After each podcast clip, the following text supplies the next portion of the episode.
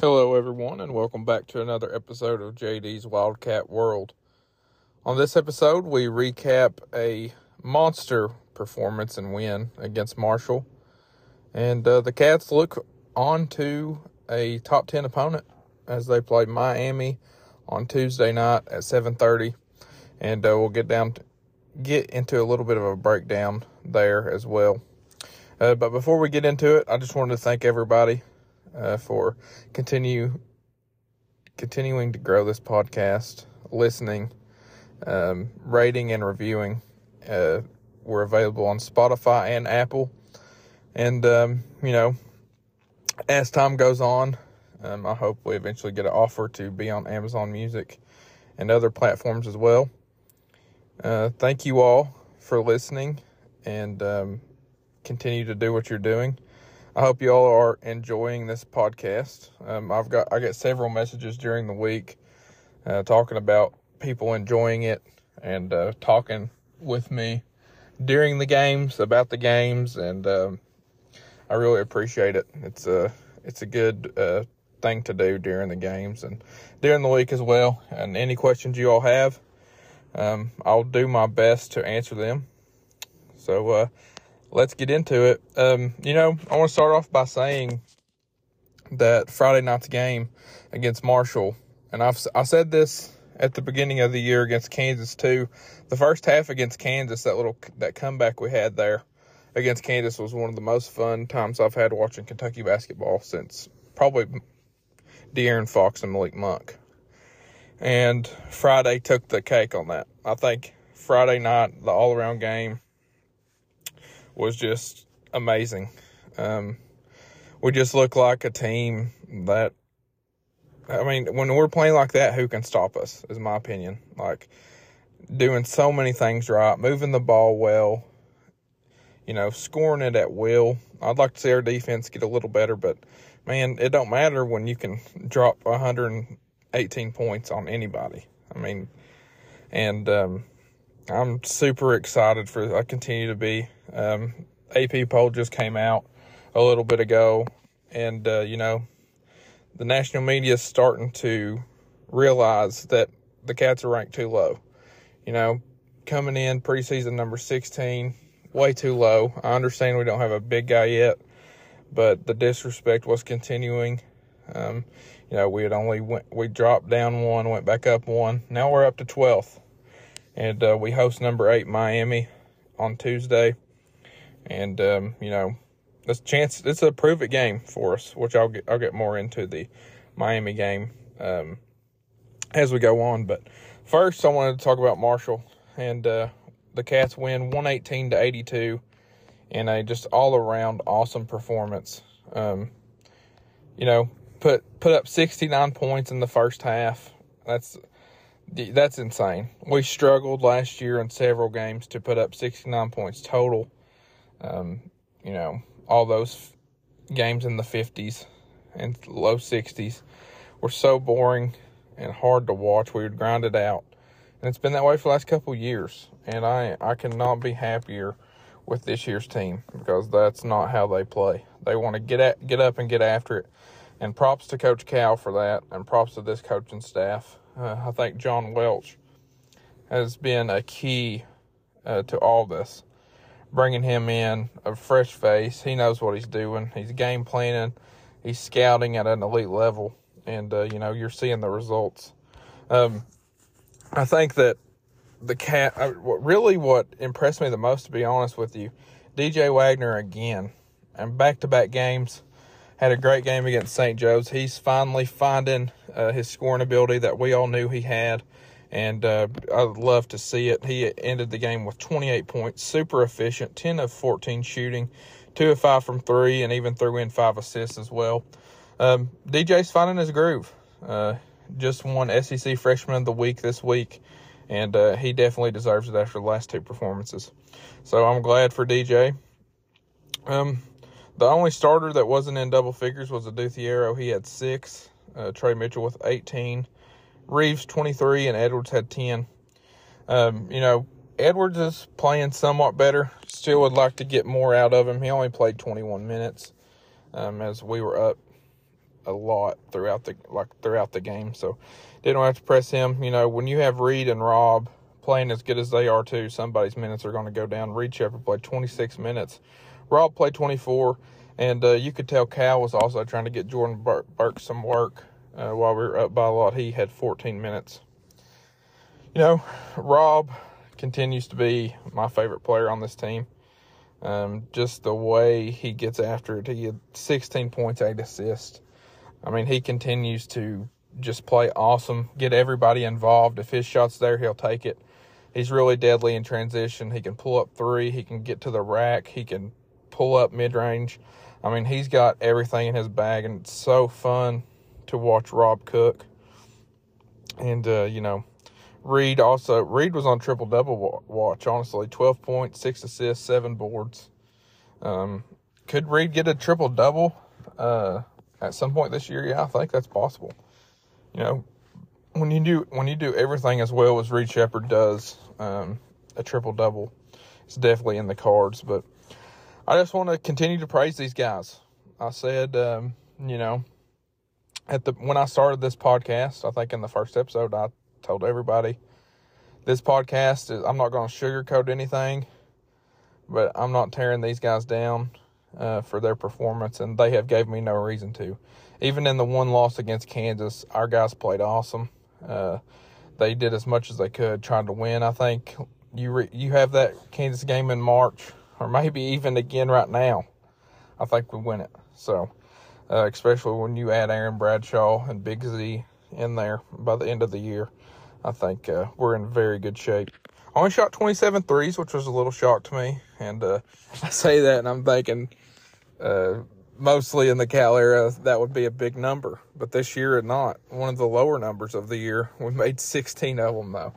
That's the thing. These guys, they we just shoot it at an insane clip. 59% from three, 60% overall shooting from the field. Um, just really got after it. It was a great game. I I expected a 25 point win. Um, I definitely was confident in covering the spread. Shout out to everybody who made some money on that. Um, I I think uh, you know the spread was too low at 18 and a half. Marshall just they came off a come off a long road trip. I, they came in here with a losing record, and uh, you know I think the Cats really took it to them and that was great to see you. I, I, said I wanted to see us get after it from the mo- moment it tipped off.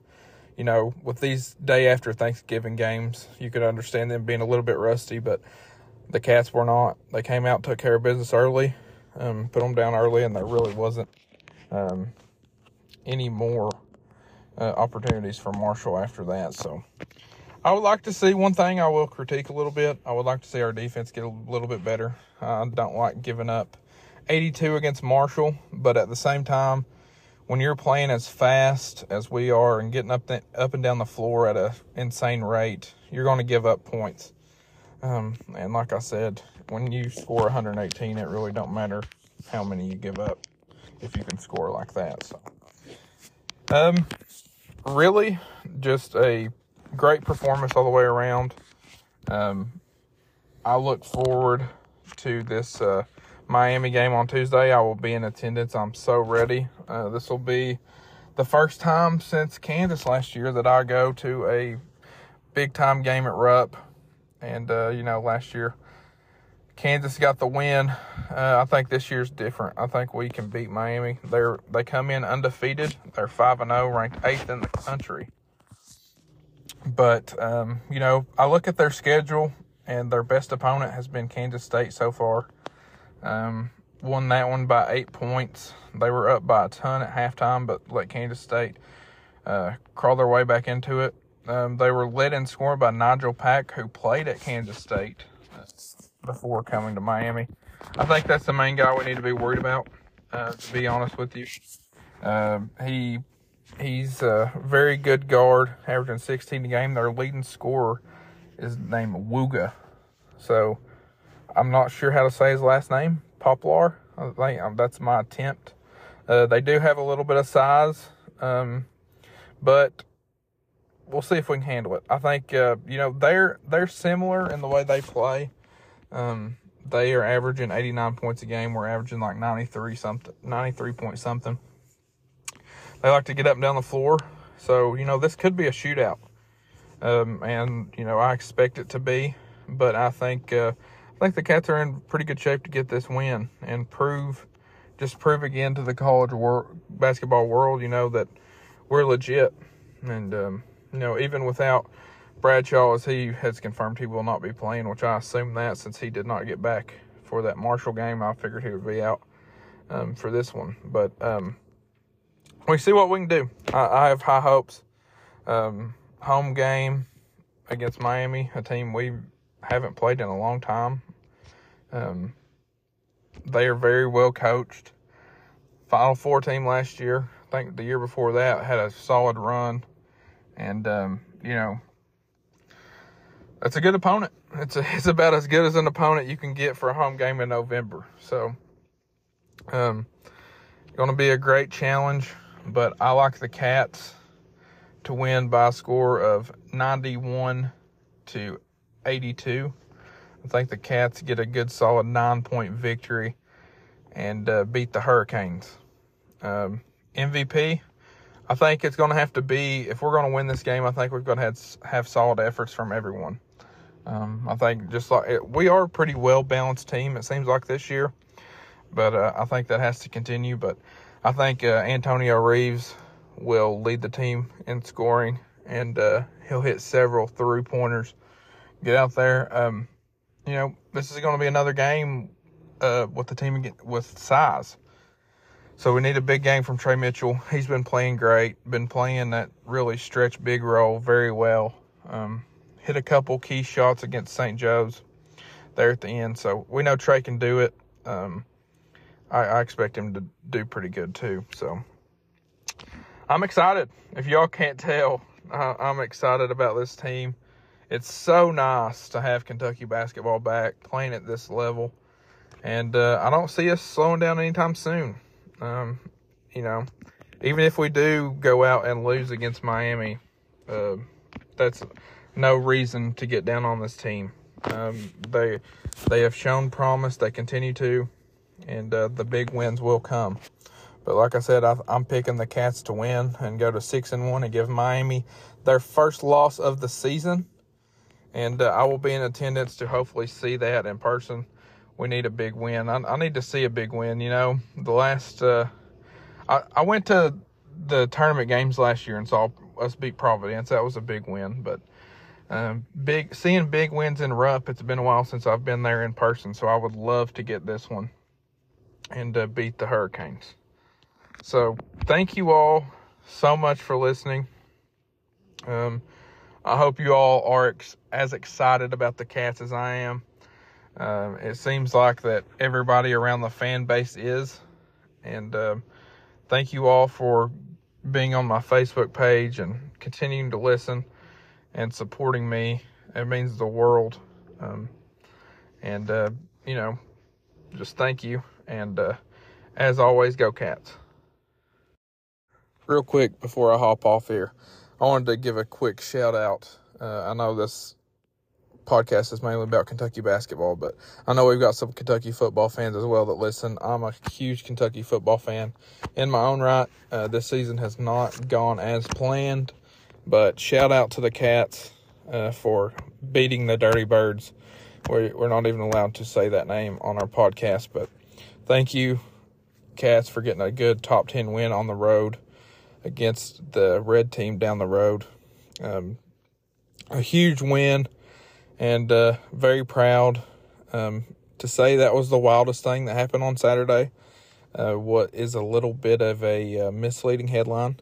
I wanted to get into uh, the coach Stoops thing just for a minute. Um, and you know, if you if you're not a Kentucky football fan, you can go on past this. But I want to talk about it for a minute. Um, Wild Night Saturday. Um, you know, news started breaking around eleven o'clock or so uh, that Coach Stoops was going to be the man at Texas A and M. And uh, you know, I had heard that he was pretty much gone. Um, had heard that um, he was going. And, um, you know, obviously something changed in an hour or so. Um, there's rumors going around to what that is, and uh, my belief is I'm just giving you my opinions here. This is all my opinions. Um, I think that one, it's came out that the board was going to be against Stoops uh, being hired there. I 100% believe that.